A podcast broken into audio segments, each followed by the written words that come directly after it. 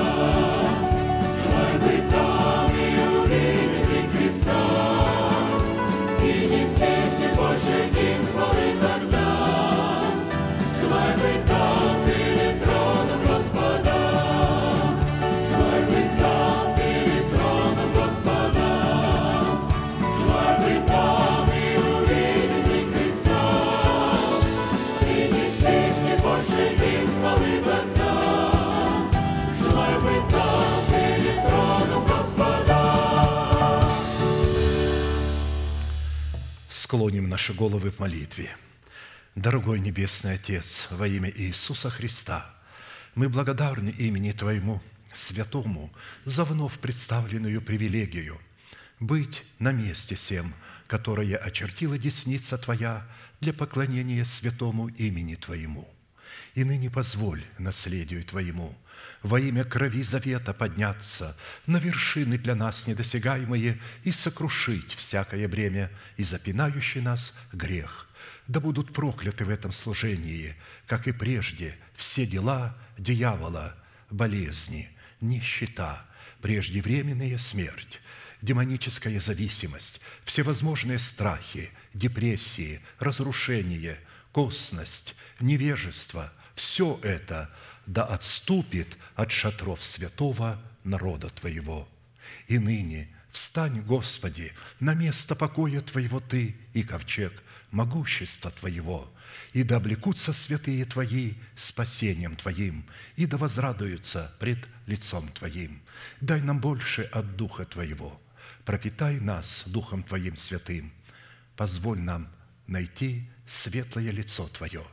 Я представляю это служение – в Твои божественные руки. Веди его рукою превознесенную, великий Бог, Отец, Сын, Дух Святой. Аминь. Да благословит вас Господь, можете садиться.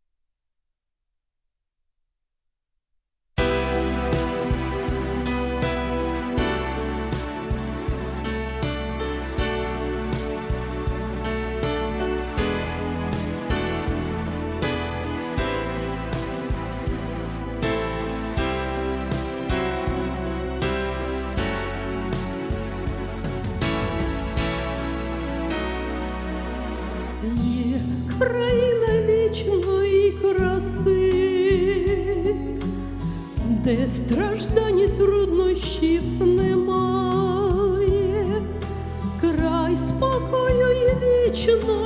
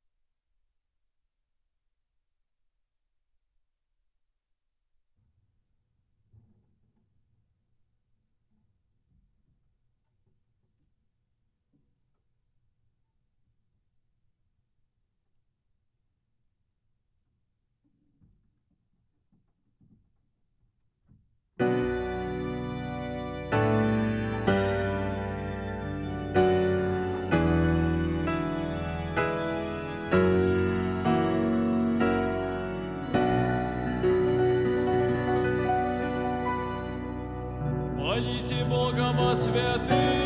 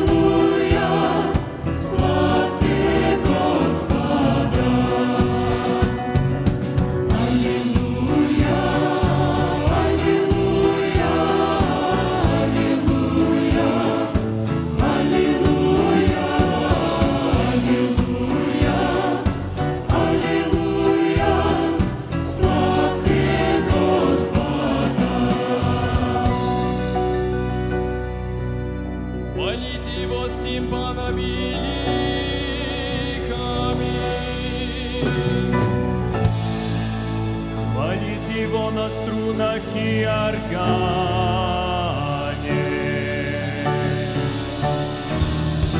Хвалите его на звучных кимвах,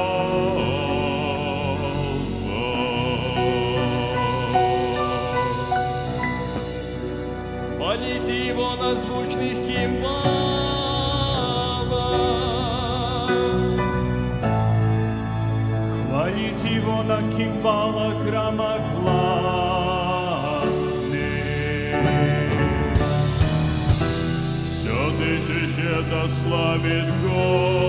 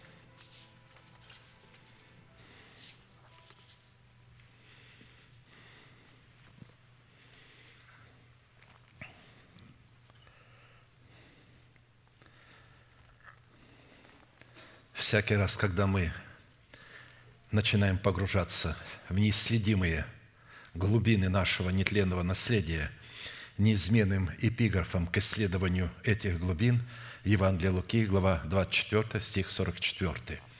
«И сказал Иисус ученикам Своим, «Вот то, о чем я вам говорил еще бы с вами, что надлежит исполниться всему написанному о мне в законе Моисеевом и в пророках и псалмах». Это были последние слова Христа на Илионской горе. Сказав эти слова, Он стал возноситься от своих учеников. Они смотрели на небеса, и вдруг облако взяло Его из вида их.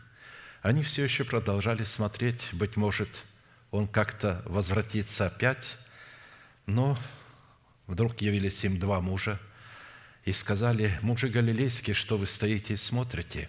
Сей Иисус, вознесшийся от вас на небо, придет точно таким же образом, каким вы видели Его восходящим на небо».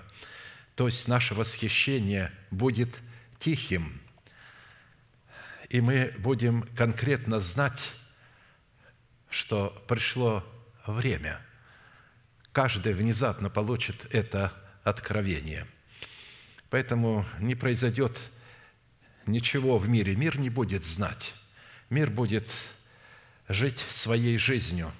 Только на другой день газеты, журналы по телевидению огласят, что это действительно произошло. Они ушли.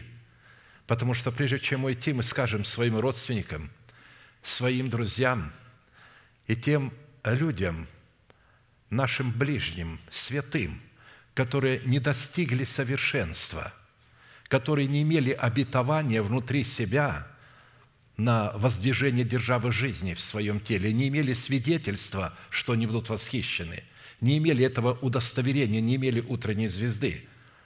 И они всем расскажут, точно так, как Илья был восхищен на глазах у Елисея. Точно так мы внезапно для них будем взяты, но не внезапно для нас, потому что мы ожидали.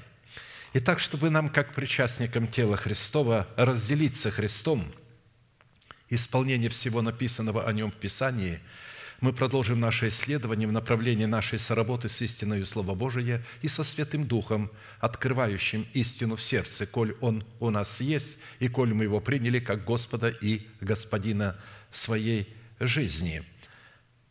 Что необходимо предпринять со своей стороны, чтобы получить право на власть, отложить прежний образ жизни, чтобы облечь свои тела в новый образ жизни, отложить прежний образ жизни ветхого человека и сливающего в обольстительных похотях, а обновиться духом ума вашего и облечься в нового человека, созданного по Богу в праведности, святости истины. То есть, как вы одеваете на себя новое платье или новый костюм. Вот точно так вот э, тело наше облечется в нетление. При этом облекаться в нового человека мы будем посредством исповедания своих уст. Наши слова, которые мы исповедуем, они являются духом жизни, они пребывают вовек. Все тлеет, но слова, которые мы приняли верою и исповедуем, они пребывают вовек. Слово Божие пребывает вовек. И вот в эту вечную жизнь мы будем облечены. То есть Бог позволит нам облечь свои тела в наше исповедание. И это место Священного Писания одно, есть много и других мест, является водительством к нашему призванию, которое определяет наше призвание. Зачем мы пришли к Богу? Мы родились от Бога, и что дальше? Какую цель преследовал Бог в том, чтобы родить нас себе? То есть, оказывается, у Бога была для каждого из нас цель и призвание, которое состояло в, не, в евангелизации – и не еще в чем-то, а в том, чтобы мы совлекли с себя ветхого человека. Невозможно облечь нас в нового человека до тех пор, пока мы не совлечем себя, не разденем, не разорвем эти одежды ветхие. То есть это будет невозможно. И самое печальное, что миллионы христиан абсолютно не знакомы с этим призванием. Их генералы, они их называют генералами, вместо того, чтобы называть апостолами, они называют своих вождей генералами Божьими. Они их учат, что самая главная вещь в этой жизни для христианина – евангелизировать. Только он пришел к Богу, его учат, как привлекать души ко Христу. А этому не надо учить. Но не надо учить, как привлекать. Разве надо учить солнце, как светить? Нет, просто надо быть солнцем. Когда мы становимся светом, нам не надо учить. Этот свет будет привлекать людей. И при этом это не значит, что мы должны ехать куда-то зачем-то. Бог хочет, чтобы каждый из нас оставался в том месте, где он есть, и чтобы он был светом в первую очередь для своей жены, для своего мужа, для своих детей, для своих родителей, для своих соседей, для коллег по работе, для всех тех, с кем мы соприкасаемся и общаемся, чтобы они увидели, что мы не такие, как они, не такие. Мы не реагируем на события, которые происходят в этом мире, как реагируют они. Посмотрите, как люди реагируют на войны, на голод, на политические события – мы совершенно по-другому реагируем. Во-первых, мы умерли для своего народа, для дома нашего Отца и для своих расливающих желаний. Наше жительство на небесах, гражданство на небесах, наша Родина – это новая земля и новое небо. Эта земля сгорит, и небо тоже это сгорит, и все, что здесь сгорит, оно определено на суд. Нигде не призывает Бог, чтобы мы молились о том, чтобы не было войн, потому что война – это жатва народов – это они посеяли, а теперь они жнут. То в одном, то есть э, э, на земном шаре, то на одной стороне земного шара, то на другой стороне. Ну, невозможно не пожать того, что люди сеяли. А при чем здесь Бог? Они обвиняют Бога. Боже, почему ты это допустил? Он создал людей суверенными, и они сказали, мы не хотим тебя знать. А если хотим, то мы будем знать Тебя так, как мы хотим. Вот какого мы нарисуем Тебя, вот такому мы Тебе и будем поклоняться. Не такой, который ты в Писании, а вот мы нарисуем, какой ты есть. Вы думаете, что у протестантов нет этих картинок? Они в голове. У каждого в голове есть свой Христос. И если бы этот Христос у всех был одинаковый, мы все были бы едины. Нет ни одного собрания, я уже не говорю об единении, собрания, где люди были бы едины – их учат, что у вас у каждого должна быть своя голова и свое мнение. То есть они не могут быть единые по определению, потому что они душевные. Только духовный человек, только в духе мы можем соединиться и быть едиными со Христом.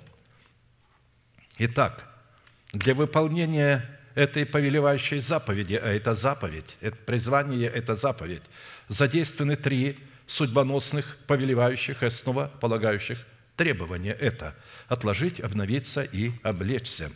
И именно от выполнения этих трех судьбоносных, повелевающих и основополагающих, лежащих в основании нашего спасения требований, будет зависеть, обратим ли мы себя в сосуды милосердия или же в сосуды гнева. То есть всем нам дается выбор, выбрать благословение или проклятие, жизнь или смерть. Младенцы не могут выбирать. Для того, чтобы человек выбирал этому младенцу во Христе, нужно возрасти в меру полного возраста Христова. И только тогда, когда он приходит в меру полного возраста Христова, ему предлагается выбор. Вот я предлагаю тебе смерть и жизнь, благословение и проклятие. Я тебе предлагаю отложить прежний образ жизни, обновить мышление духом своего ума и почитая себя мертвым для греха, а живым для Бога, начать исповедовать, называть несуществующую державу нетления в своем теле как существующую. Периодически мне задают, вопрос, а как на практике а, облекать себя? Вот это и есть на практике. Почитайте себя мертвыми для греха, живыми для Бога. Считайте, что вы умерли – это не значит, что вы действительно умерли, но вы считаете, что вы умерли, потому что Бог так считает. Потому что во Христе Иисусе Он уже сделал то, что мы умерли для греха, для царствующего греха в Нем. Мы никак не можем умереть, если мы не начнем об этом размышлять и это исповедовать. Вот это и есть практика. И тогда наши слова будут сетью Царства Небесного, в которое мы себя уловим, и мы сами станем сетью Царства Небесного, то есть светом для мира. Итак, спасение, которое дано нам, оно дано нам в формате семени, обуславливающего залог нашего оправдания в дарованном нам спасении, которое в имеющихся трех требованиях необходимо пустить в оборот в смерти Господа Иисуса, чтобы обрести его в собственность в формате плода правды. В противном случае мы утратим оправдание, данное нам в формате залога навсегда. Еще раз хочу повторить, что когда мы приобретаем какую-то недвижимость, недвижимость и платим залог, это не означает, что недвижимость перешла в нашу собственность. Мы теперь ищем средства в течение определенного времени, отведенного для нас, чтобы найти средства и внести все средства. И когда внесены все средства, подтверждены, положены все печати, подписи с одной и другой стороны, собственность переходит в ваше обладание, оно становится вашей. Точно так и спасение, оно нам дано в семени, в формате залога, в семени. Семя должно умереть. Когда мы принимаем это спасение, то семя умирает вместе с нами. Семя не может отдельно умереть без нас. Мы сами становимся семенем спасения. Но семя – это не плод. Это не собственность спасения. Это залог. Чтобы плод спасения был, надо умереть в смерти Господа Иисуса – надо законом умереть для закона в смерти Господа Иисуса и вместе с Ним потом уже жить. И только тогда это становится нашей собственностью. Если бы детям Божьим это объясняли вначале сразу, у них была бы цель, у них было бы стремление не евангелизировать, не выставлять себя на показ. Люди так хотят выставить, им негде себя выставить. Вот, ну, когда они попадают в церковь, ну хотя бы здесь. Кто одеждой, кто голосом, кто еще чем-то. Но когда мы это делаем для Господа, не для кого-то, а для Господа, вот только тогда это пение начинает изливаться живым потоком и начинает лечить нас в буквальном смысле слова. Когда мы приходим сюда, восстанавливаются не только наши духовные силы, наши физические силы восстанавливаются. Здесь мы забываем боль, вдруг перестает болеть. Приходим домой, опять болит.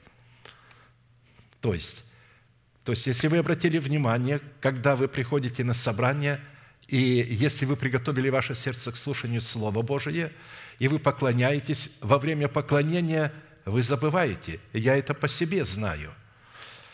Итак, если мы не сможем понять этого призвания, наши имена – которые при заключении с Богом завета были записаны в книгу жизни в формате данного нам залога, навсегда будут изглажены из книги жизни. Итак, в определенном формате мы с вами уже рассмотрели процесс, который содержится в первых двух требованиях, и остановились на процессе исследования третьего требования. Это э, самое главное требование – исповедовать своими устами – веру сердца, то есть благовествуемое слово, которое мы приняли в наше сердце. И это слово не просто, а это дисциплина, это какая-то истина, это определенное обетование, которое дается нам в семени через благовествуемое слово. И мы его взращиваем, когда мы называем это обетование несуществующее, как существующее. Оно в нашем образе есть образное мышление, и мы его ожидаем в терпении – а терпение должно иметь совершенное действие. То есть оно должно быть совершенным. Мы должны дождаться. И чем э, дольше затягивается время, тем сильнее должно быть обетование и надежда. Потому что мы же возрастаем, и несмотря на то, что Бог задерживает его, э, долготерпит, чтобы кто из нас не погиб, оно становится более живым и сильным – Итак, какие условия необходимо выполнить, чтобы посредством уже нашего обновленного мышления начать процесс обличения самого себя в полномочия своего нового человека, созданного по Богу во Христе Иисусе в праведности и святости истины. То есть этот новый человек выражает себя в исповедании нашей веры, в словах. То есть Бог – это духовная личность, это а, Он носитель информации. Так и мы. Мы носители информации, мы программное устройство – Бог является живым программным устройством, и нас Он создал тоже живыми программными устройствами.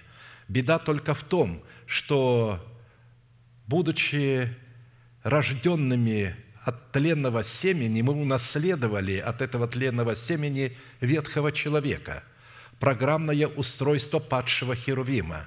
И там находится программа греха. Она не сразу распечатывается, не сразу себя показывает – она постепенно начинает развиваться, эта программа, возрастая.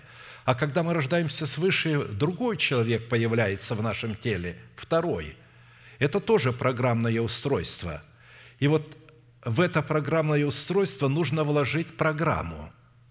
И вот когда мы слышим Слово Божие и принимаем, то мы принимаем программу в свое программное живое устройство, в своего нового человека – и в связи с этим мы остановились на иносказании 17-го псалма Давида, в котором Святой Дух с присущей только Ему мудростью и властью раскрывает требования, на основании которых мы призваны соработать молитвой веры с именем Бога Эль-Илион или же Всевышний. Давид обращается в этой песне к Богу, называя его Эль-Илион, на русском языке это Всевышний. Состоит это условие в том, чтобы в обстоятельствах нашей тесноты при совлечении ветхого человека – мы же э, все время говорим, «Господи, благодарю Тебя, что я умер для своего народа, для дома моего Отца и для моих расслевающих желаний». А царствующий грех в теле кричит, «Какой ты умер? Ты, ты кому это говоришь, что ты умер? Ничего ты не умер. Ты же хочешь грешить».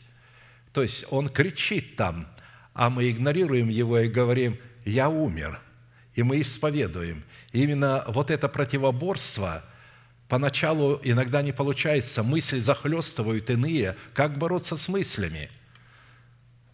Когда вы заполните стакан водою, не надо будет бороться. Пока он не полный, вот это вот место могут заполнять другие мысли. Но как только вы заполните полностью свой сосуд Словом Божиим, все, никакие мысли вас не будут посещать. Я имею в виду мысли злые, коварные, тленные, а только будут мысли Божии, которыми вы будете интересоваться, о которых вы будете рассуждать.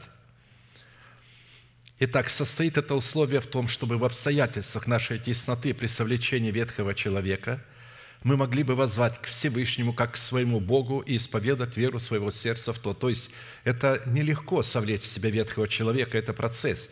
И в это время мы должны возвать к Богу и исповедать в своей молитве, молитве, кем является для нас Бог во Христе Иисусе. Что сделал для нас Бог во Христе Иисусе? Кем мы приходимся Богу во Христе Иисусе? И что необходимо предпринять, чтобы наследовать все то, что сделал для нас Бог во Христе Иисусе. Очень важно, вы видите, я все время говорю во Христе Иисусе. Я недавно э, на Ютубе слушал наше служение, и иногда за нашим служением раз выскакивает какое-то другое служение. Выскочило служение, и там э, выступает, э, значит, э, главный лидер пятидесятнического движения в России, то есть архиепископ называют его – и он говорит умные речи и говорит, а теперь, говорит, слушайте, смотрите все на меня, я буду за вас молиться. И он просто обращается к Богу, говорит, Небесный Отец, и все время я тебе... Он ни разу не сказал «Небесный Отец во имя Иисуса Христа». Вы же понимаете, что Бог не будет слушать человека, если он дерзает приходить к Богу не через Христа и не во Христе – Иисус прямо сказал, когда вы будете молиться, все, что попросите Отца во имя Мое, дам вам.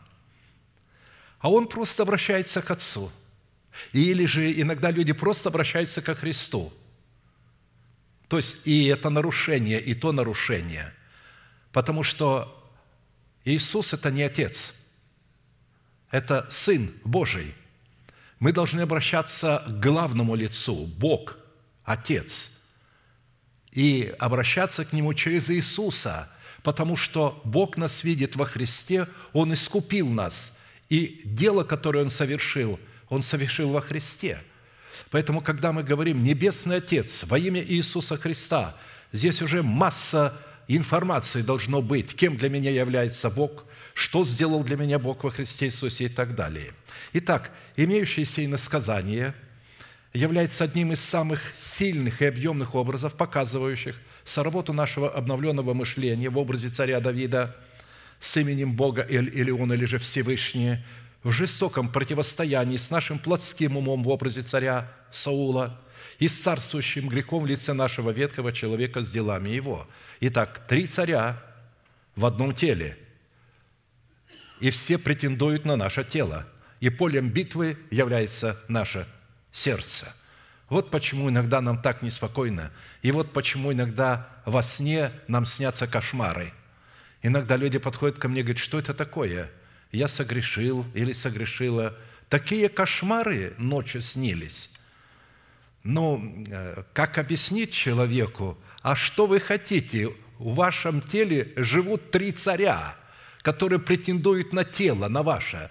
И полем битвы является сердце. И когда разум, вы же блокируете это все, то, что происходит внутри, ваш разум.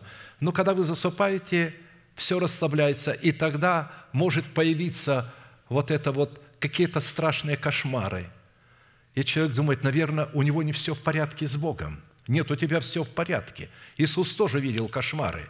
Дух Святой повел его в пустыню для искушения от дьявола. И что вы думаете, он там видел? Небеса видел, ангелов? Нет, конечно же, он видел кошмары.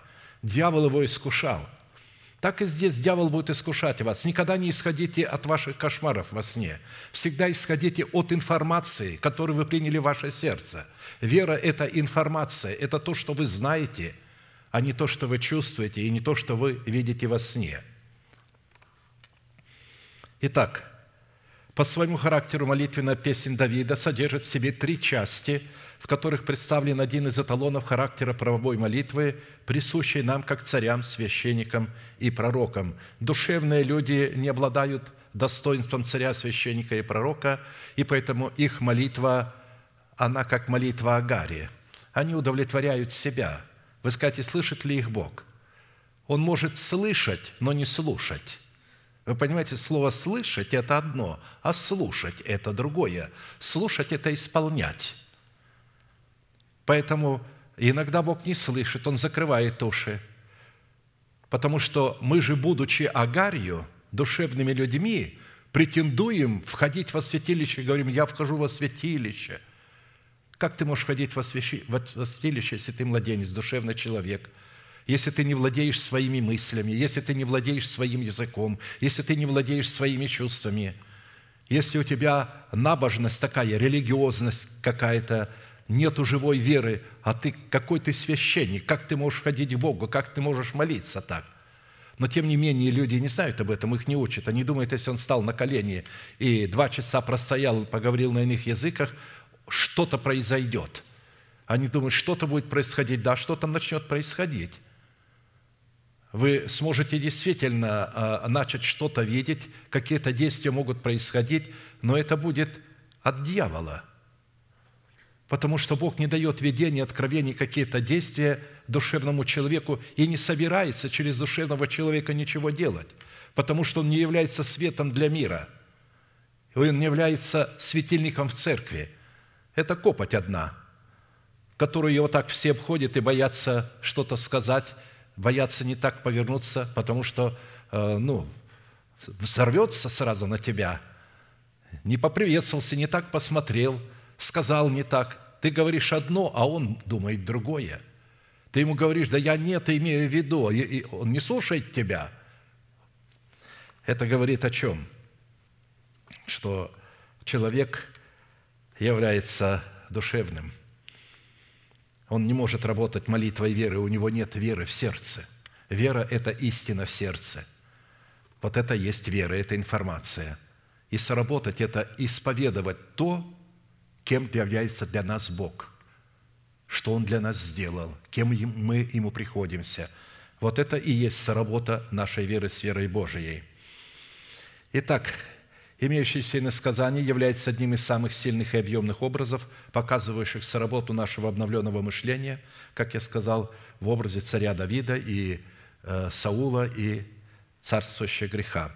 И по своему характеру эта молитвенная песня содержит в себе три части, в которых представлен эталон характера нашей правовой молитвы, присущей нам как царям, священникам и пророкам. Первая часть определяет состояние сердца Давида как воина молитвы, что является основанием для правового статуса его молитвы, присущей царям, священникам и пророкам. Каким будет состояние нашего сердца, такой будет наша молитва. Если мы обладаем в сердце достоинством царя, священника и пророка, тогда наша молитва будет отвечать достоинству царя, священника и пророка. Вторая часть раскрывает содержание правовой молитвы, присущей царям, священникам и пророкам, которая дает Богу основание избавить нас в образе Давида от руки всех врагов наших.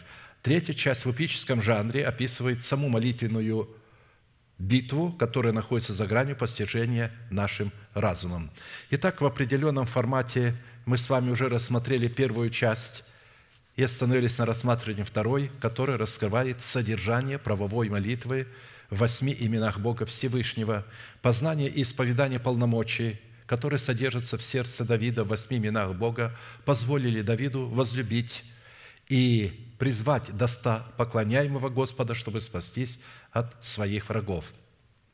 Если мы не знаем полномочия имен Бога, мы никогда не сможем полюбить Его – Потому что мы понимаем слово «любовь», что это эмоция, потому что мы в теле, и это эмоция.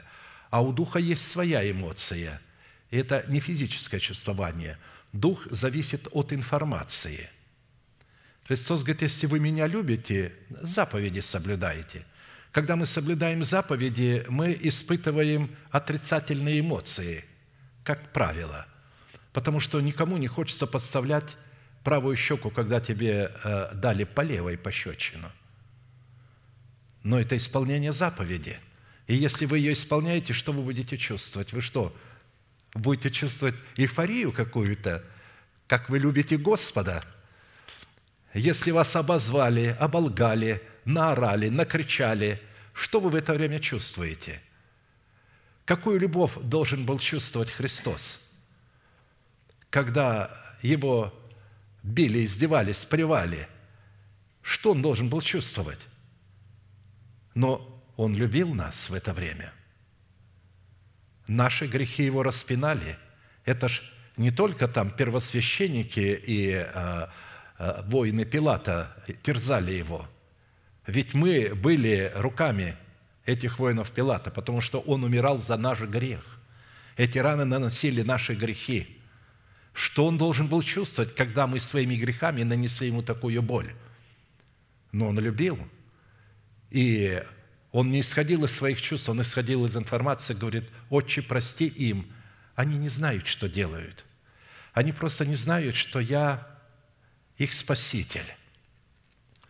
Когда человек не знает, что вы спаситель, он ведет себя так же, как зверь, который попал в ловушку, и вы хотите помочь ему, а он может в это время вас растерзать так и эти люди. Итак, давайте посмотрим, что это за молитва, которой мы должны с вами молиться. Мы призваны молиться этой молитвой. Называть Бога тем, кем Он для нас является. «Возлюблю Тебя, Господи, крепость моя, Господь твердыня моя и прибежище мое, Избавитель мой, Бог мой, скала моя, на Него я уповаю, щит мой, рог спасения моего и убежище мое. Призову достопоклоняемого Господа и от врагов моих спасусь». Итак, здесь восемь имен, которые обуславливают завет между Богом и нами. Все вместе мы сейчас провластим, кем для нас является Бог во Христе Иисусе в этих восьми именах. Это очень важно для Бога – когда мы дома, мы сами можем это делать, но когда мы собрались вместе, вот как мы вместе поем и объединяемся, так и здесь, когда мы объединяемся, кем для нас является Бог? Это является могущественной силой, дающей Богу основание воздействовать на нас, потому что все, что Бог Он нам дает, Он дает нам только в теле, только в Сионе, и только с позиции Сиона, и только когда мы причастники этого тела. И так все вместе. Господи, Ты крепость моя, Господи, Ты твердыня моя, Господи, Ты прибежище мое, Господи, Ты избавитель мой, Господи, Ты скала моя, Господи, Ты щит мой, Господи, Ты рог спасения моего, Господи, Ты убежище мое. Да услышит Господь и да утвердит эти слова в нашем сердце и да соделает нас посредством этих слов, которые мы исповедуем и принимаем в наше сердце, непоколебимыми, чтобы мы могли наступить на выю своего врага и уничтожить его. Итак, насколько это позволил нам Бог, исходя из меры нашей веры, мы уже рассмотрели свой наследственный удел во Христе Иисусе в полномочиях пяти имен Бога в достоинстве крепости, твердыни, прибежища, избавителя и живой скалы и остановились на рассматривании нашего наследственного удела во Христе Иисусе в имени Бога, состоящего в достоинстве живого щита. Познание восьми имен Бога, обуславливающих завет Бога с нами, является стратегическим учением, которое предназначено быть нашей мантией, вот, нашим призванием, как для воинов молитвы в достоинстве царей, священников и пророков, помазанных на царство над своим земным телом – не над телом жены, мужа, детей, ближним, а над своим собственным телом. И если человек не принял дарованное ему помазание на царство над своим призванием, означенным в достоинстве своего перстного тела, в статусе царя, священника и пророка, чтобы изменить его в достоинство небесного тела, то откровение о Боге в Его имени щит предназначено для поклонения Богу в молитве, не принесет такому человеку никакой пользы, так как он в силу своей жестоковыйности отверг дарованное ему Богом призвание спасти свою душу, чтобы установить через спасенную душу свое тело истинной, содержащейся в искуплении Христовом. Потому что вначале мы спасаем наши души, и когда мы спасем нашу душу, обновим наше мышление – тогда через обновленное мышление мы можем спасать наше тело, потому что обновленное мышление работает с нашим кротким языком, с кроткими устами и начинает обуздывать наше тело или облекать его в нового человека. Итак, имя Бога в достоинстве нашего живого щита представлено в Писании как живая защита, которая возводится Писанием для воинов молитвы в достоинство их воинского оснащения – то есть это воинское всеоружие Божие, которое, в которое мы должны облечься. Имеется в виду вот щит Божий. А посему назначение такого щита призвано Богом как заступать нас и защищать нас, как воинов молитвы, воинствующих в интересах воли Божией, от всякого врага, как в нашем теле, так и вне нашего тела, так и возбуждать вражду между нами и нашими врагами, чтобы не изложить их и возвратить принадлежащую нам собственность. Потому что у врага, который выступает против нас, у него тоже есть щит, на который он уповает. И этим щитом для него является в нашем теле закон Моисея. Он на него уповает. И до тех пор, пока закон Моисея живет в нашем теле, это будет щит царствующего греха, ветхого человека, с которым будут с нами состязаться – то есть откуда он берется там? Да потому что закон Божий обнаруживает грех и дает силу греху. Я имею в виду закон Моисея. Но когда мы возрастаем в меру полного возраста Христова и законом, умираем для закона, таким образом мы свергаем ветхого человека с престола и заключаем его в темницу, мы связываем его в теле своем. И наше тело становится для него темницей. И на месте воздвигаем державу жизни. И тогда Дух Святой приходит и как Господин.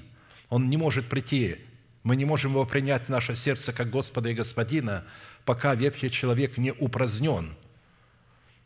Я не говорю о крещении Святым Духом. Крещение Святым Духом вы можете принять прямо в день своего покаяния и начать молиться на иных языках.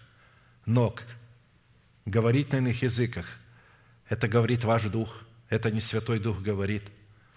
И он получает способность говорить при крещении Святым Духом, используя ваш речевой аппарат, когда вы отдаете свой речевой аппарат во власть вашего Духа, чтобы он мог разговаривать с Богом, молиться с Богом, петь Богу. Но это не Дух Святой. Дух Святой это произвел, но это не сам Дух Святой. Дух Святой может прийти как Господь и Господин только тогда, когда будет престол для Него, когда не будет нор для лисиц и гнезд для птиц. Вот только тогда Он может прийти. Когда человек оставит младенчество, не будет увлекаться всяким ветром учения, когда у него появится человек, которого он признает как своего делегированного учителя, у которого будет отцовство Бога, делегированное отцовство Бога, то есть апостола. Но люди не признают апостолов. Они говорят, их сегодня нет. Сегодня есть генералы, архиепископы, епископы, но нет апостолов. Так, так они думают. Но это не так. «И вражду положу между тобою и между женою, и между семенем твоим, и между семенем ее». Видите, семя – это слово. Мы приняли это слово. Семя жены, здесь речь идет о Христе. Он является семенем жены. Но мы тоже являемся семенем жены, когда, когда мы рождаемся от Бога. Мы тоже в это время являемся семенем жены, потому что мы родились в церкви, и благодаря тому, что в церкви мы родились, потому что Бог рождает людей в церкви, и церковь является женой, матерью. И вот я, говорит, вражду положу между семенем твоим и между семенем ее. Оно будет поражать тебя в голову, а ты будешь жалить его в пятую. То есть э, он жалит в пятую, когда мы поражаем в голову путем исповедания истины. А грех жалит нас в пятую, он не может нас в голову, потому что глава Христос, он же не может нашу главу ужалить. Вот он и жалит нас в пятую, то есть в тление. Имеется в виду, что это будет тление, и эта жало будет проявляться в болезнях, а, а, там, во всяких страданиях. Но, тем не менее, а, я, говорит, вражду положу, и мы поражаем его в голову. И когда поразим его в голову, он перестанет нас жалить в пятую. И когда враг будет преследовать нас, чтобы возвратить нас в рабство, когда мы освободимся из рабства своей души, то он тогда в достоинстве живого щита немедленно станет между нами и нашей душою, нашими врагами, нашим ветхим человеком – чтобы таким путем принять на себя удар превратности зловещего рока, переданного нам через тленное семя греховной жизни наших отцов по плоти. И двинулся ангел Божий, шедший перед станом сынов Израилевых, и пошел позади их, и вдвинулся столб облачный от лица их, и стал позади их, и вошел в средину между станом египетским и между станом израильским, и был он облаком и мраком для одних, и освещал ночь для других, и не сблизились одни с другими во всю ночь. Исход 14, 19, 20. То есть Бог будет освещать для нашего духа путь, а душа, вот этот наш тленный ум, не будет понимать, что происходит, потому что он будет находиться во тьме, потому что наш разум не соглашается а, с нашим сердцем. Мы не понимаем, мы хотели бы, но пока разум не будет упразднен в смерти Господа Иисуса, ветхая натура, вот эти разумные возможности души – а он ни за что не признает то, что находится в сердце. Мы можем говорить, сердцем понимать, сердцем принимать, но до тех пор, пока разум не сражен, все будет проходить через этот разум, и он будет говорить, ну, я так не понимаю, я, я думаю, что вот это будет лучше. Помните, как Саул говорил Самуилу, я думаю, что вот так будет лучше для Бога твоего – Потому что у разума, э, э, знаете, кто Бог? Он сам. Он сам для себя является Богом. У него нет, разум никогда не, не захочет, чтобы над ним дьявол царствовал или Бог. И дьяволу весьма трудно, а он хочет доказать, он хочет, чтобы человек признал его Богом, а человек не хочет признавать дьявола Богом. Он говорит, я Бог, разум. Вот все, вот я моим разумом, если пойму, вот разум, да не надо понимать разумом. Надо просто принимать Слово Божие. Если разум не понимает, все равно надо принимать. А как я буду знать, как я могу принимать? Мало ли, что вы говорите. Может, и вы отраву мне говорите. Правильно. Для того, чтобы тебе отраву не принимать, тебе нужно вначале помолиться, чтобы тебе Бог открыл своего человека. И тогда ты не будешь отраву принимать. А если ты выберешь человека путем голосования, то ты будешь постоянно только яд принимать и отраву только ну, в упаковке такой. Красивое кушанье тебе подадут, но оно будет отравлено. А посему свойства и лексика в определении имени Бога щит, как и предыдущие имена Бога Всевышнего, не могут быть найдены ни в одном из имеющихся словарей мира. Таким образом, быть нашим живым щитом, чтобы принимать на себя удар, направленный против нас нашими врагами – это защищать и заступать нас от гнева Божия, защищать и заступать нас от обольщения лукавого, заступать нас от злого и клеветнического языка, заступать нас от проклятия всякого рода болезни, заступать нас от проклятия нищеты, заступать нас от проклятия преждевременной смерти и защищать нас от суетной жизни, переданной нам от отцов. Учитывая такой необходимый тендем или такой союз Бога и человека, для нас становится жизненно важным – определить в каждой сфере нашего бытия как роль Бога, так и роль человека, потому что Бог является помощником, а мы ответственным лицом.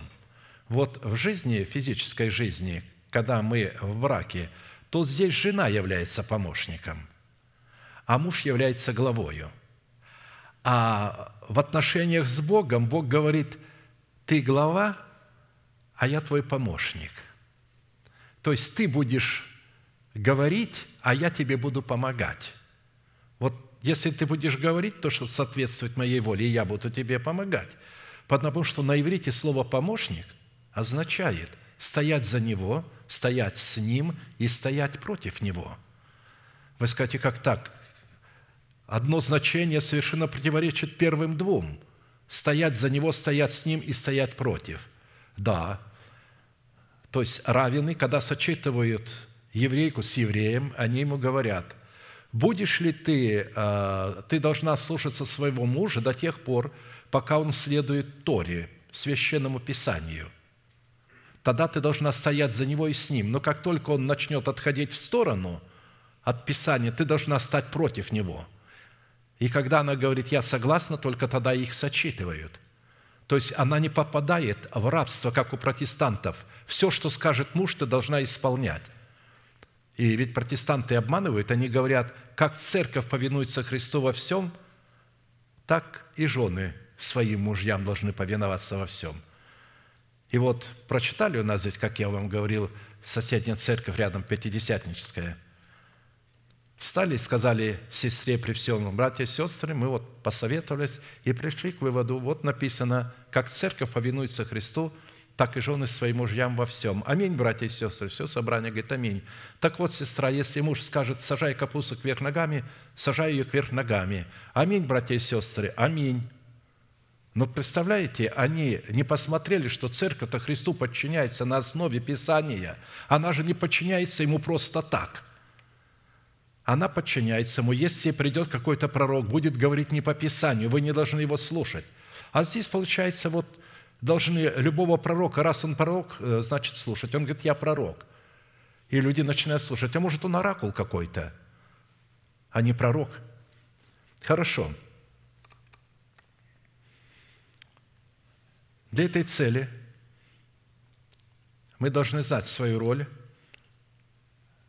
и роль Бога. Бог никогда не будет помогать нам до тех пор, пока мы не выполним со своей стороны то, что Он нам сказал – Христос молился в Гефсиманском саду, «Отче, доминует меня чаша сия». И Бог не помогал ему. Но когда он сказал, «Впрочем, не моя воля, но твоя да будет», тогда пришел ангел Господень и стал помогать ему, потому что он согласился с волей Божией. Пока мы не соглашаемся с волей Божией, он не будет нам помогать. Так и здесь. Если а, муж говорит – а оно не соответствует воле Божией, жена не должна соглашаться.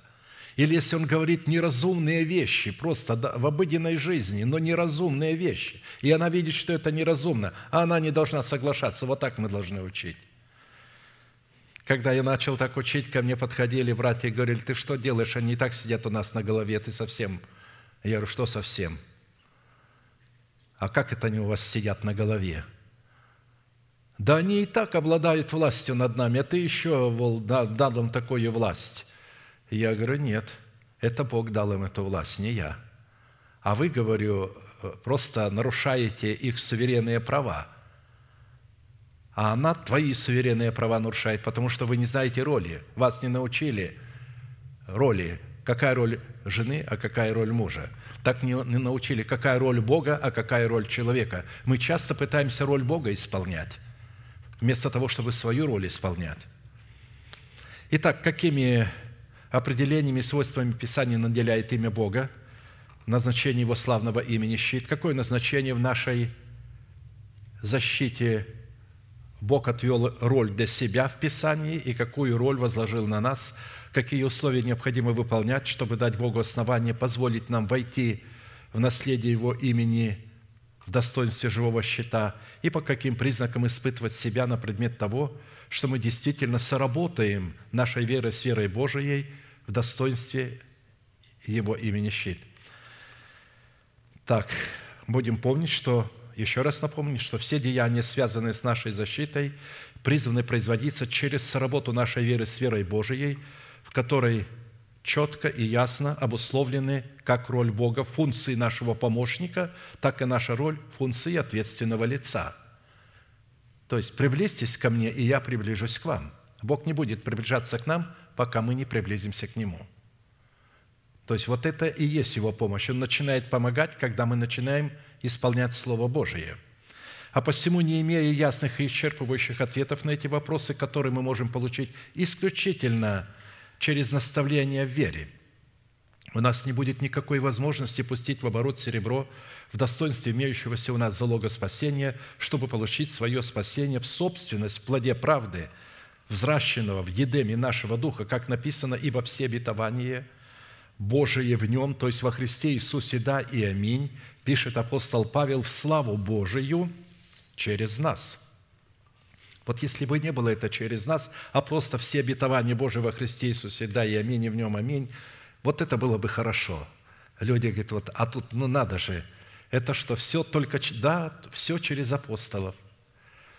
Значит, с ними надо выстроить такие правильные отношения, чтобы можно получить это обетование. Если вы обиделись на апостола, вы уже ничего не получите – то есть все, ваша обида не даст вам ничего, ни одного обетования вы не сможете получить. Вам надо выстроить правильные отношения, потому что, обидевшись на апостола, вы обиделись на Христа на самом деле. Обиделись на Небесного Отца. Он прямо так и сказал, кто принимает вас, меня принимает, а кто принимает меня, принимает пославшего меня Отца.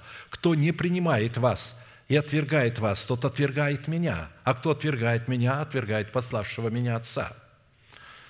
А посему без соработы нашей веры с полномочиями имени Бога щит, сокрытыми в нашем сердце, в формате истины начальствующего учения Христова, которое мы приняли через апостолов, мы не сможем угодить Богу.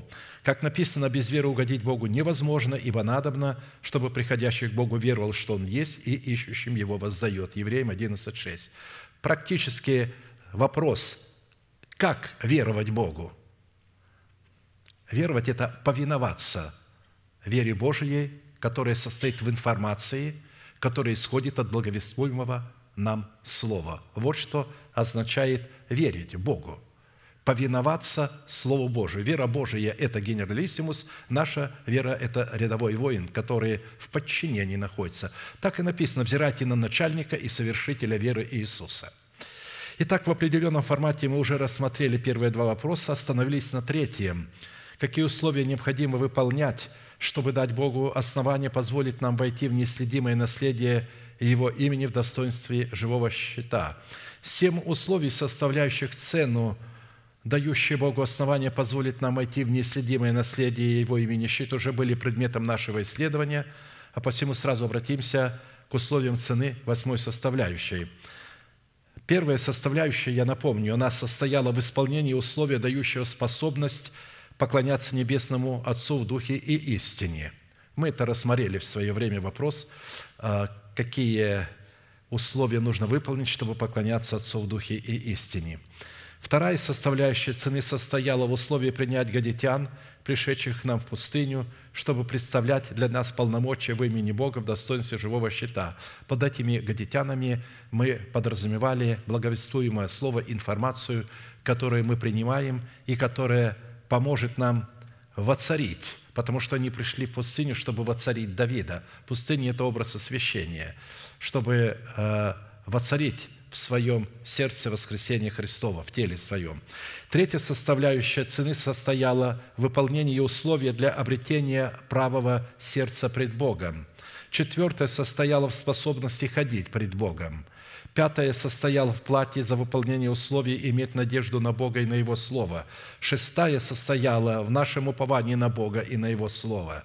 Седьмая состояла в плате цены за право быть воином молитвы в ранге царя, священника и пророка Всевышнего. Восьмая составляющая – это последняя, и потом мы перейдем а, к результатам – который дает нам власть на право входить в нетленное и неследимое наследие Христа и Бога в имени Бога, щит, принимающего на себя удар, направленный против нас нашими врагами, это плата за достоинство быть учеником Христовым. Псалом Давида, учение. Видите, я часто повторяю, что псалмы Давида, которые люди пели, они настолько были э, пропитаны истиной, и там была последовательность, что главное, что второстепенное, а, где, а, значит, является, что является тактикой, а что является стратегией. Все было, потому что это было учение. Была мелодия, люди пели, и когда они пели, они а, не только уже, это входило лучше вместе с песней. Поэтому наши песни должны отображать достоинство истины, а не просто ажурное такое художественное оформление и так далее – там обязательно должна быть какая-то твердая истина или какой-то образ. Псалом Давида учение. «Вступись, Господи, в тяжбу с, тяжами, с тяжущимися со мною, побори борющихся со мною, возьми щит и латы, и восстань на помощь мне». Потом, когда Давид это говорил, он понимал прекрасно, что это нужно сказать, а потом начать исповедовать потому что Бог будет за нас через наши слова. Он будет защищать нас через исповедание веры сердца. Но прежде чем исповедать веру сердца, надо попросить Бога на Его условиях. Часто говорит, почему просить надо Бога, если Он об этом знает. Я недавно слушал одного атеиста, а, значит, знаменитого, там он очень логично подводит и делает дураками все правительство, безмозглыми, доказывает, что, посмотрите, они же ничего не знают – нами правят. Он делает всех пасторов, что они тоже, говорит, ничего не знают, что сам Христос тоже ничего не знал. Ну, вот он говорит, Бог все знает. Если Он все знает, зачем вы тогда Ему просите у Него? Потому что Он не знает, что Бог сотворил человека суверенным. И Бог не может без согласия человека помочь человеку – и чтобы помочь человеку, человек должен на основании Слова Божьего взять Слово Божье и с этим Словом обратиться к Богу, чтобы дать Богу основание помочь ему. Он этого не знает, что Бог – суверенная личность, и что людей Он сотворил суверенными. Поэтому мне легко встретиться с любым атеистом, мне не нужно много времени – мне достаточно 10-15 минут, и я буду топтаться по нем, я загоню его в пятый угол и буду насмехаться над ним. В прямом смысле слова. И он это будет тоже видеть. Мне э, говорили, когда я в армию попал, э, генералы, полковники, притом э, эти люди закончили, э, значит, два из них закончили на красный диплом, э, э, значит, высшую там Э, институт этот э, военный, академию военную. И они мне говорят, послушай, молодой зеленый солдат, через 10-15 минут я, он не говорит мне, что я дурак, но я чувствую себя дураком в его глазах, потому что моя теория атеизма, ну, развивается в пух и прах, а его жестокую логику. И настолько, что когда меня посадили, а, значит, э, один полковник привел свою жену в камеру ко мне, чтобы она задала мне вопросы, определенно она плакала, но освободи его, как-то сделай. То есть, потому что он все время восхищался и рассказывал. Меня приглашали офицеры, и мы могли беседовать по шесть часов подряд, по семь. Когда меня отпускали, только отпускали, только заходил в казарму, сразу меня окружала толпа, вопросы-ответы. То есть в прямом смысле слова. Они говорят, так, очередь наша, приходили, так, все, вот мы договорились, сейчас, давай в другую казарму. Я пел им, а они задавали вопросы, э, и потом меня вызвали, наконец, э, к генералу, и он сказал, ты мне всю армию так развалишь. А я говорю, как, вы же академию закончили военную, вы же такие атеисты, сильные, умные.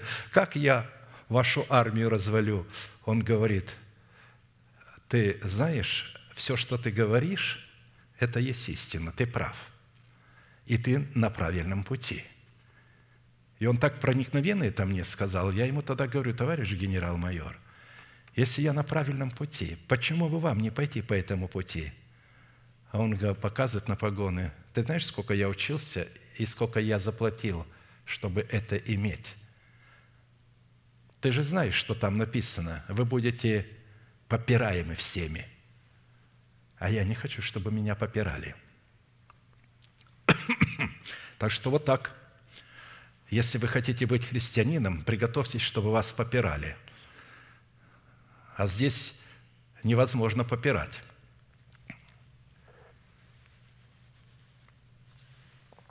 Как только в церкви накажут какого-то христианина, не дай Бог, на отлучение или на замечание, в суд сразу идет. На меня несколько раз подавали в суд, когда я на замечание брал или отлучал. Адвокат брал тогда, принеси, говорит, «э, ваш устав. А в уставе написано, что он имеет право отлучать и брать на замечание. Он говорит, видишь это? Я ничего не могу для тебя сделать. У вас устав такой. Оказывается, в других церквях нет такого устава. Пастора не имеют права э, обижать, отлучать, брать на замечание. Их могут э, э, лишить, а, то есть зарплаты, они могут поплатиться своим пасторством, и их могут выгнать и даже в тюрьму посадить. Итак, поэтому нужно говорить Богу обязательно – а Бог хочет, чтобы мы словами молитвы обратились к Нему. Мы суверенные э, личности. Бог хочет нам помочь, но не может помочь, пока мы ему не скажем Ему Его же словами. Он говорит, обнажи меч и прегради путь преследующим меня. Скажи душе моей, я спасение Твое. Да постыдятся и посрамятся ищущие души моей. Вот посмотрите, что он, когда он говорит, да, обратятся назад и покроются бесчестием, умышляющим мне зло – да будут они, как прах пред лицом ветра. Это он на основании Слова Божьего молится.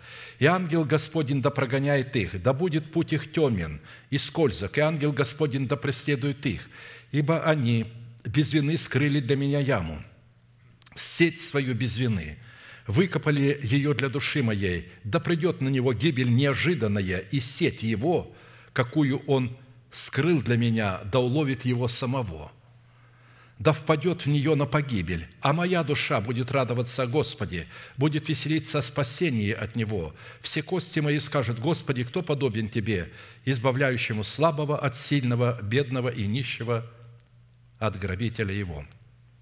Итак, следует сразу сделать ударение на том, что в данной молитвенной песне Давида, представленной святым Духом в формате учения, речь идет о начальствующем учении Христовом – так как, по словам самого Христа, в основании корневой системы учения Давида и произрастающей отраслью из этой корневой системы являлся сам Христос и его учение. «Я, Иисус, спасал ангела моего засвидетельствовать вам сие в церквах. Я, сим корень и потомок Давида. Я – корень и потомок Давида» звезда светлая и утренняя, и дух и невеста говорят, приди, и слышащий, да скажет, приди. Жаждущий пусть приходит, и желающий пусть берет воду жизни даром. Откровение 22, 16, 17. То есть только все для жаждущих. Если ты не жаждешь, ничего не получишь. Итак, из имеющейся констатации следует, что плата цены, выраженная в выполнении условий за пребывание в учении Христовом, дает Богу основание становиться для нас живым щитом, принимающим на себя удар, направленный против нас нашими врагами. Постижение же учения Христова и его исполнение возможно только для той категории людей, которые выполнили определенные условия, облекли себя в достоинство учеников Христовых. Только заплатив цену за достоинство быть учеником Христовым, у нас появляется возможность заплатить цену за постижение учения Христова. И суть учения Христова состоит в творении особого рода молитвы, воином молитвы, в которой он, облекаясь во все оружие Божие, исповедует волю Божию в судах Бога над своими врагами. Он должен исповедать волю Бога в судах над своими врагами – Проявление полномочий всякого имени Бога в нашей жизни возможно только в одном случае, когда мы в достоинстве воина молитвы, которое является достоинством ученика Христова, молимся словами, изошедшими из уст Бога в устах Его посланников. По словам апостола Иакова, человек, не заплативший цены за право быть учеником Христовым, водится вожделениями своей души, полагая при этом, что водится Святым Духом – Вследствие вожделений воюющих в членах своего тела такой человек ничего не может получить от Бога, потому что просит не на добро, а чтобы употребить просимое для своих собственных вожделений. Откуда у вас вражды и распри? Не отсюда ли от вожделений ваших воюющих членах ваших? А почему у вас нет мира друг с другом? Откуда это происходит? Это от вожделений ваших, воюющих в членах ваших. У вас есть нечистое вожделение, гордыня. Вы хотите, чтобы пред вами преклонились, чтобы вы сказали, и это был закон. А кто повелел вам говорить в таком тоне, в таком законе друг с другом? Всякий раз, когда вы подходите к человеку и начинаете его обвинять, хоть в чем-то. Это контролирующий дух. Если вы хотите дружить, никогда не обвиняйте. Даже если человек виноват, не обвиняйте его, потому что как только вы начинаете обвинять, дружбы не будет никакой. Дружба только там, где человек снисходит, не обвиняет. Поэтому откуда это у вас? От вожделений ваших воюющих членах ваших. Желаете и не имеете – убиваете и завидуете, и не можете достигнуть, припираетесь и враждуете, и не имеете. То есть, когда мы припираемся друг против друга, нарушаем мир в сердце, а потом идем Богу что-то просим, мы не можем, Бог не может нам ничего дать. Или же и не имеете, потому что не просите. Часто человек не имеет, потому что он не просит этих вещей у Бога. Он просит не то, что следовало бы просить. Вместо того, чтобы просить мудрости у Бога, он просит у Бога терпения и любви. А надо просить мудрости. У кого не хватает мудрости, да просит у Бога, дающего всем просто и без упреков, и дастся ему. А терпение не надо просить. Терпение ты должен сам выработать в себе. Терпение – это надежда. И если есть надежда, ты будешь терпеть, ожидать. Тебе сказали, когда 18 лет будет, тогда вот те 10 миллионов, которые отец твой положил тебе на счет и умер – и в завещании написал, только когда 18 лет исполнится, тогда этот счет вы можете допустить. Вам приходится ждать, вам приходится что-то делать, ожидать, жить без этих денег, зная, что они у вас есть, но вы не можете ими сейчас пользоваться. Вот это и есть, а, а, что человек не просит. Но когда он попросит, Бог покажет, что я положил на твой счет все, что у меня есть. Но тебе нужно просить в свое время определенное обетование и ожидать уметь.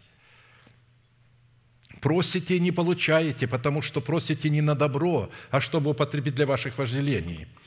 Прелюбодеи и прелюбодейцы, не знаете ли, что дружба с миром есть вражда против Бога? Он называет прелюбодеями и прелюбодейцами людей, которые дружат с миром – прелюбодействуют. Потому что если вы любите Бога и дружите с миром, вы прелюбодействуете. Вы, дружить с миром – это входить с ними вот духовно, в это прелюбодеяние. Поэтому здесь не физическое а, прелюбодеяние, а духовное. Итак, кто хочет быть другом миру, тот становится врагом Богу. Или вы думаете, что напрасно говорит Писание, до ревности любит Дух, живущий в нас? Но тем большую дает благодать. Посему и сказано, Бог гордым противится, а смиренным дает благодать. Итак, покоритесь Богу, противостаньте дьяволу, и убежит от вас.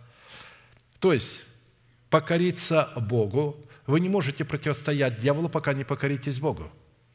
Когда мы покоряемся Богу и даем Ему возможность защищать наши интересы, вот тогда мы покоряемся Богу, тогда мы после этого можем противостоять дьяволу, и он тогда убежит от нас.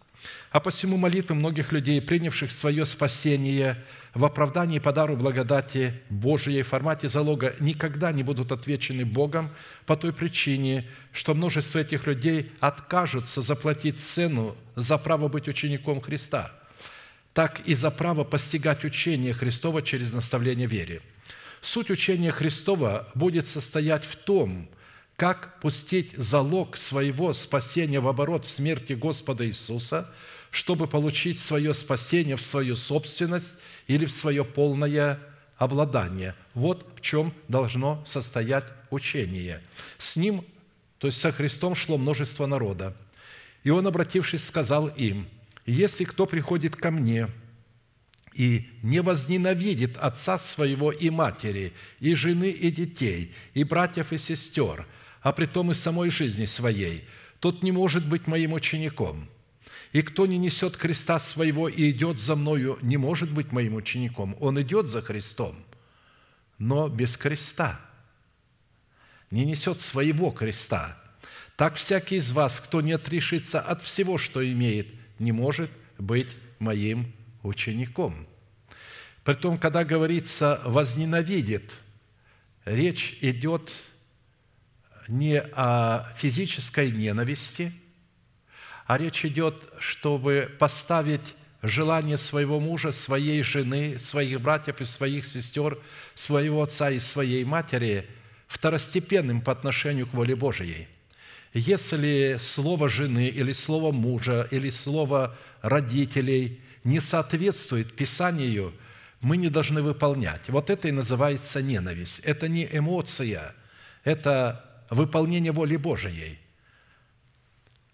а посему, не разумея истины, заключенной в учении о кресте Христовом, посредством которого человек призван пустить в оборот серебро своего спасения, чтобы отрешиться от своего народа, от дома своего отца и от расливающих вожделений своей души, человек может стать только учеником фарисеев и садукеев.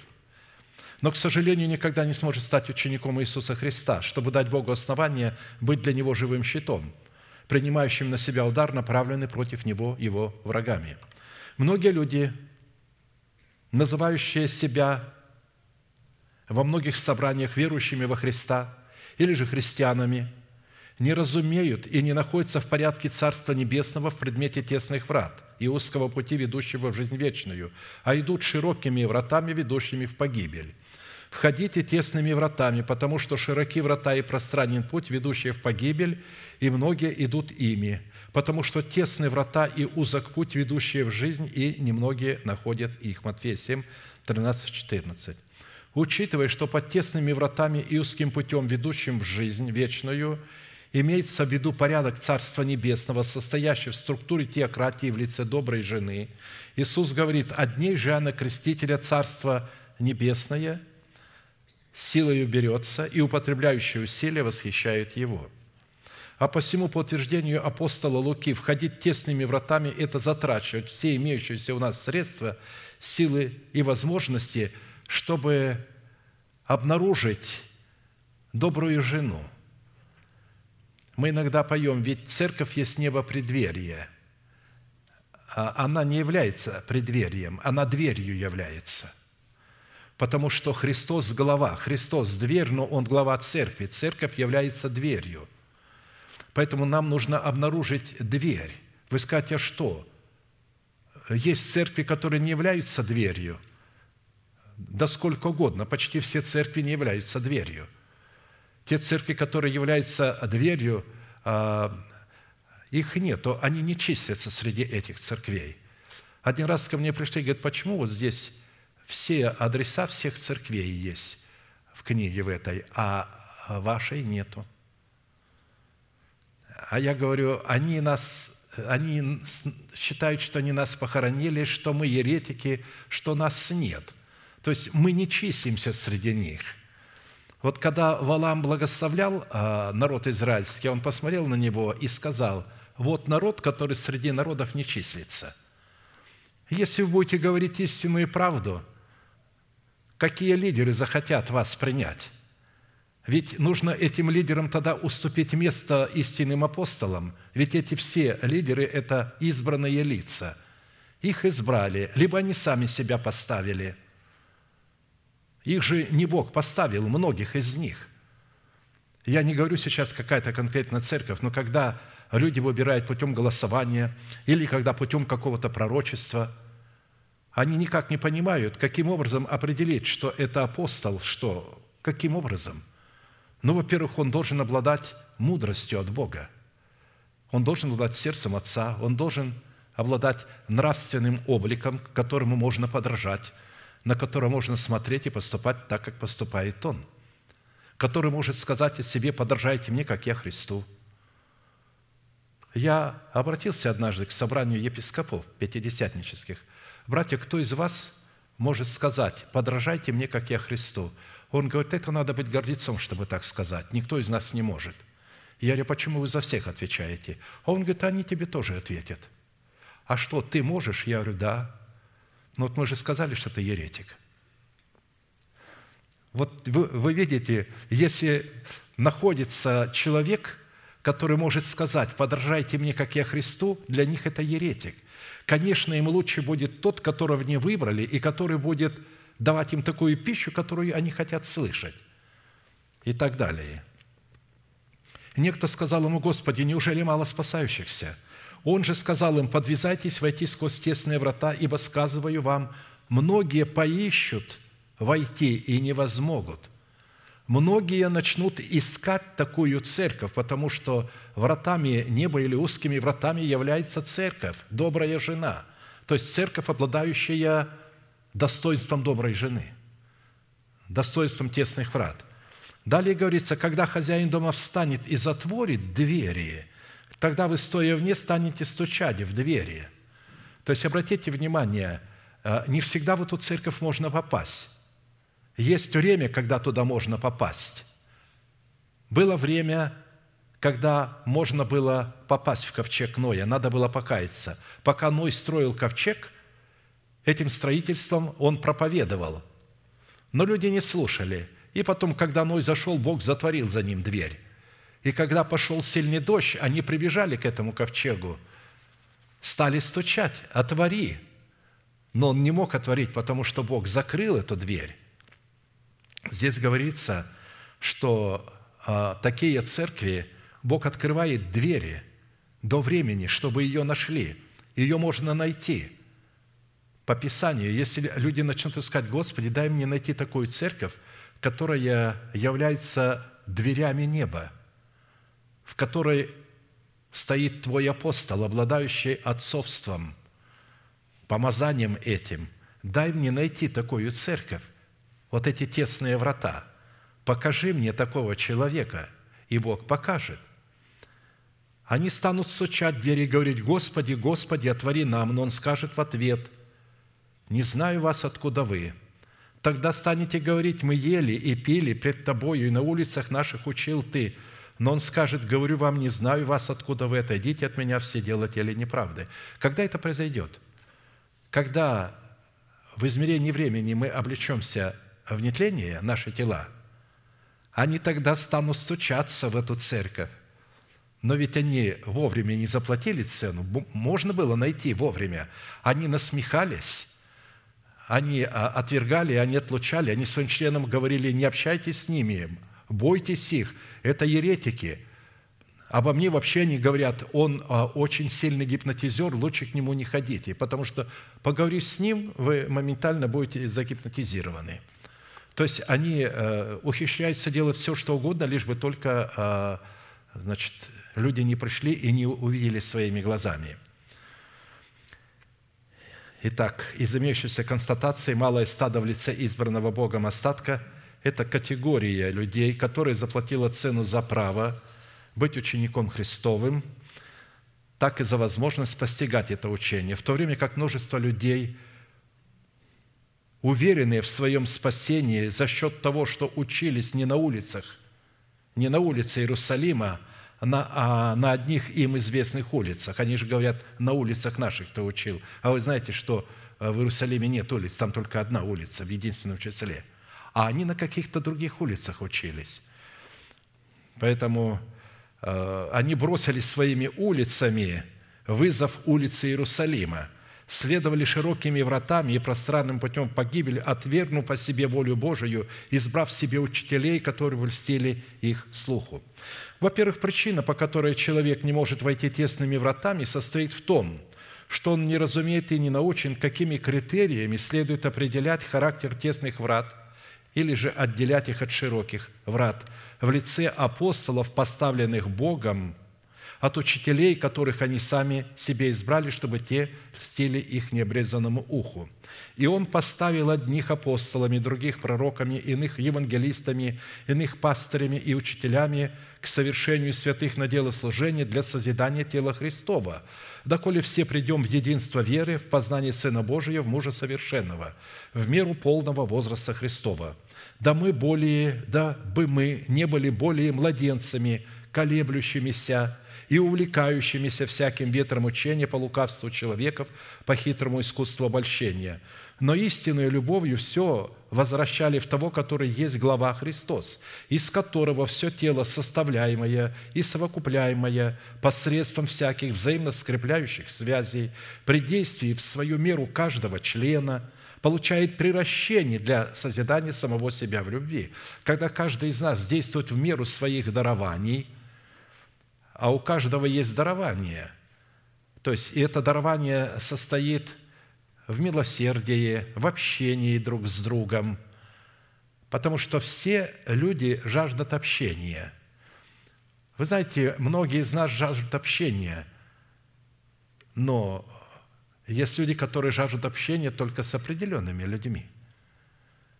А есть люди, которые жаждут общения с нами, а мы э, их избегаем.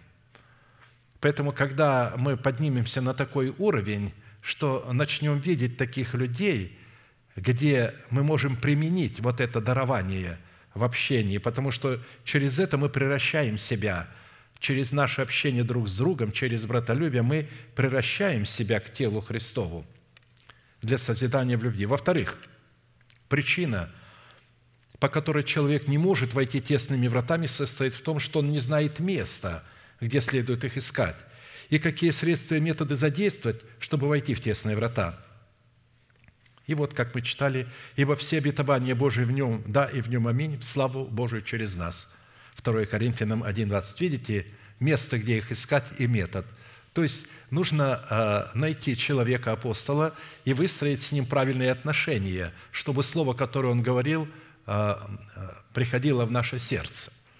В-третьих, причина, по которой человек не может войти тесными вратами, состоит в том, что он воспринимает широкие врата за врата тесные, а тесные врата он воспринимает за врата широкие – Душевный человек не принимает того, что от Духа Божия, потому что он почитает это безумием, и не может разуметь, потому что о всем надо судить духовно. Но духовный судит о всем, а о нем судить никто не может. Ибо кто познал ум Господен, чтобы мог судить его? А мы имеем ум Христов. Говоря, что мы имеем ум Христов, он, Христов, Павел говорит, мы можем познавать ум Господен за счет того, что мы имеем ум Христов. Потому что познать ум Господен можно только умом Христовым – В-четвертых, причина, по которой человек не может войти тесными вратами, состоит в том, что он сознательно избегает даже саму возможность войти в тесные врата, потому что возлюбил тьму более, нежели свет. Ибо всякий, делающий злое, ненавидит свет и не идет к свету, чтобы не обличились дела его, потому что они злы, а поступающий по правде идет к свету, дабы явны были дела его, потому что они в Боге соделаны. Итак, исходя из определений выше проведенных мест Писания, тесными вратами и узким путем, ведущим в жизнь вечную, является добрая жена и сердце человека, имеющего органическую причастность к телу Христову, обуславливающему порядок Царства Небесного во главе со Христом в достоинстве Его начальствующего учения. Во-первых, в 12 основаниях стены Нового Иерусалима, в 12 жемчужных воротах Нового Иерусалима – то есть в 12 основаниях стены и в 12 жемчужных воротах, в древе жизни, растущем посреди улицы Нового Иерусалима, 12 раз в году приносящего плод. И все это, по словам Христа, находится в нем и в учении, которое он проповедовал своим ученикам. То есть все это может находиться в одном человеке, и 12 врат, и 12 оснований стены, и древо жизни, приносящее плод – а куда я иду, вы знаете, и путь знаете. Фома сказал ему, Господи, не знаем, куда идешь, и как можем знать путь?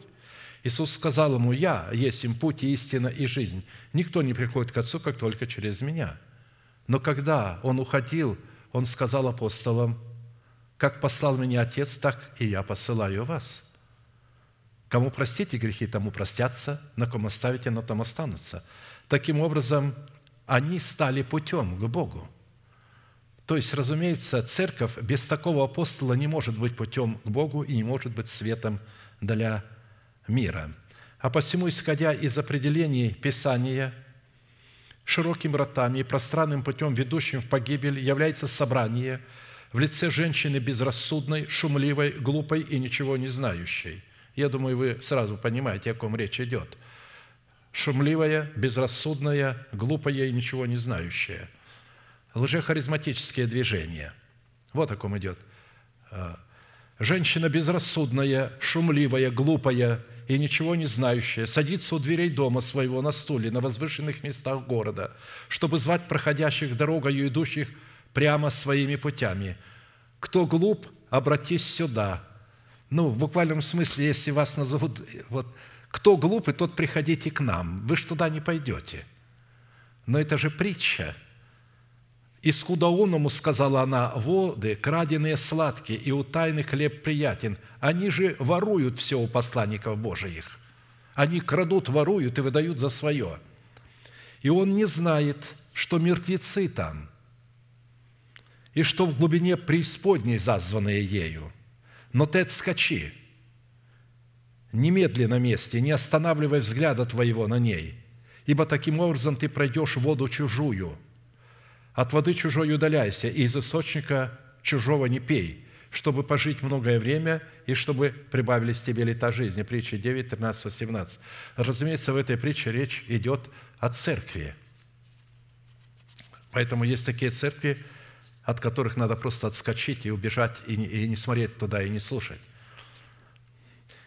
А посему, исходя из определений того же Писания, широкими воротами и пространным путем, ведущим в погибель, является наше сердце, находящееся в зависимости от ветхого человека, живущего в нашем теле, который обуславливает в нашем сердце порядок тайны беззакония в лице женщины безрассудной, шумливой и глупой, и ничего не знающей во главе с человеком греха и сыном погибели, в предмете его расливающего учения в помышлениях о земном – Ибо живущие по плоти о плотском помышляют, а живущие по духу – о духовном.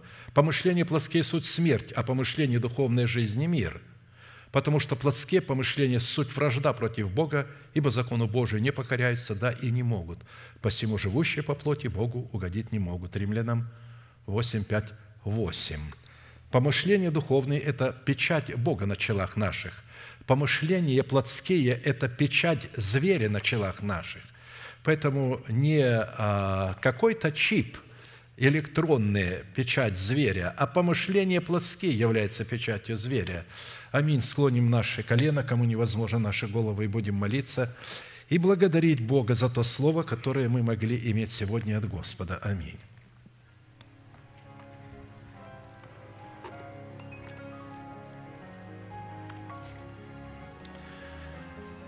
Небесный Отец, во имя Иисуса Христа, я благодарю Тебя, что могу со святыми Твоими на этом благословенном Тобою месте, которое Ты очертил для поклонения святому имени Твоему. Ибо на этом месте Ты возвеличил Слово Твое и сделал его своим престолом. И мы прибегаем к престолу Твоему, которым является Твое Слово, и благодарим Тебя – за то, что Ты возвеличил его в храме нашего тела и бодрствуешь над тем, чтобы оно исполнилось. Да исполнится Твое благое Слово, которое мы сокрыли в своем сердце. Да исполнится милость Твоя и истина Твоя, которую мы сокрыли в своем сердце. Во имя Сына Твоего Иисуса Христа да будут разрушены дела дьявола в нашей жизни – да будет разрушена держава смерти в наших телах, и да будет воздвигнута в наших телах держава нетления. Мы благодарим Тебя, что Ты наш Бог, а мы Твои дети. Да будет благоволение Твое к народу Твоему отныне и вовеки. И когда мы согрешаем пред лицом Твоим, помилуй нас и изгладь грехи наши пред лицом Твоим во Христе Иисусе. Мы благодарим Тебя – что во Христе Иисусе мы не имеем греха. И несмотря на наши падения, мы остаемся праведными пред лицом Твоим. Ибо Ты сказал, праведник семь раз упадет, но встанет, а нечестивый один раз упадет и не встанет. А посему мы благодарим Тебя, что несмотря на то, что мы можем падать, Ты дал нам возможность вставать вновь и вновь, облекаясь в исповедание веры своего сердца. Благодарю Тебя, что Ты сделал нас сетью Царства Небесного. Благодарю Тебя, что мы уловили себя в сети Царства Небесного исповеданием наших уст, когда мы исповедуем веру нашего сердца. Да будет благословена милость Твоя на месте всем от века и до века. И все те святые, которые смотрят нас по телевидению или слушают нас, да будут они благословены пред лицом Твоим. И Слово Твое, которое не слышит, да соделает их непоколебимыми пред лицом Твоим, и да будут они общниками нашими.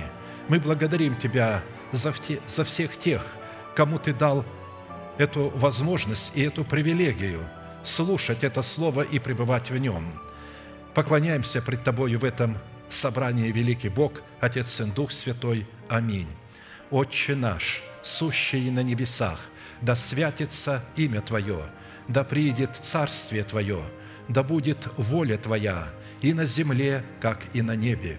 Хлеб наш насущный подавай нам на каждый день, и прости нам долги наши, как и мы прощаем должникам нашим. И не введи нас во искушение, но избавь нас от лукавого, ибо Твое есть царство, и сила, и слава во веки. Аминь. Господь, прибудь Ты с нами, и нас веди всегда. Это...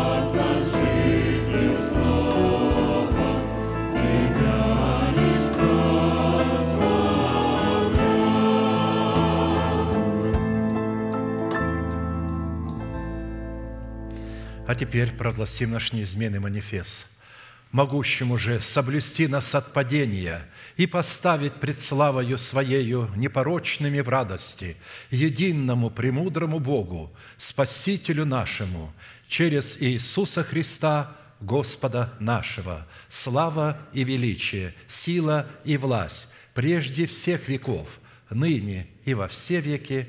Аминь. Наше служение будет продолжаться с 10 до 12 молитва в день, и следующее служение воскресенье в 12 часов дня.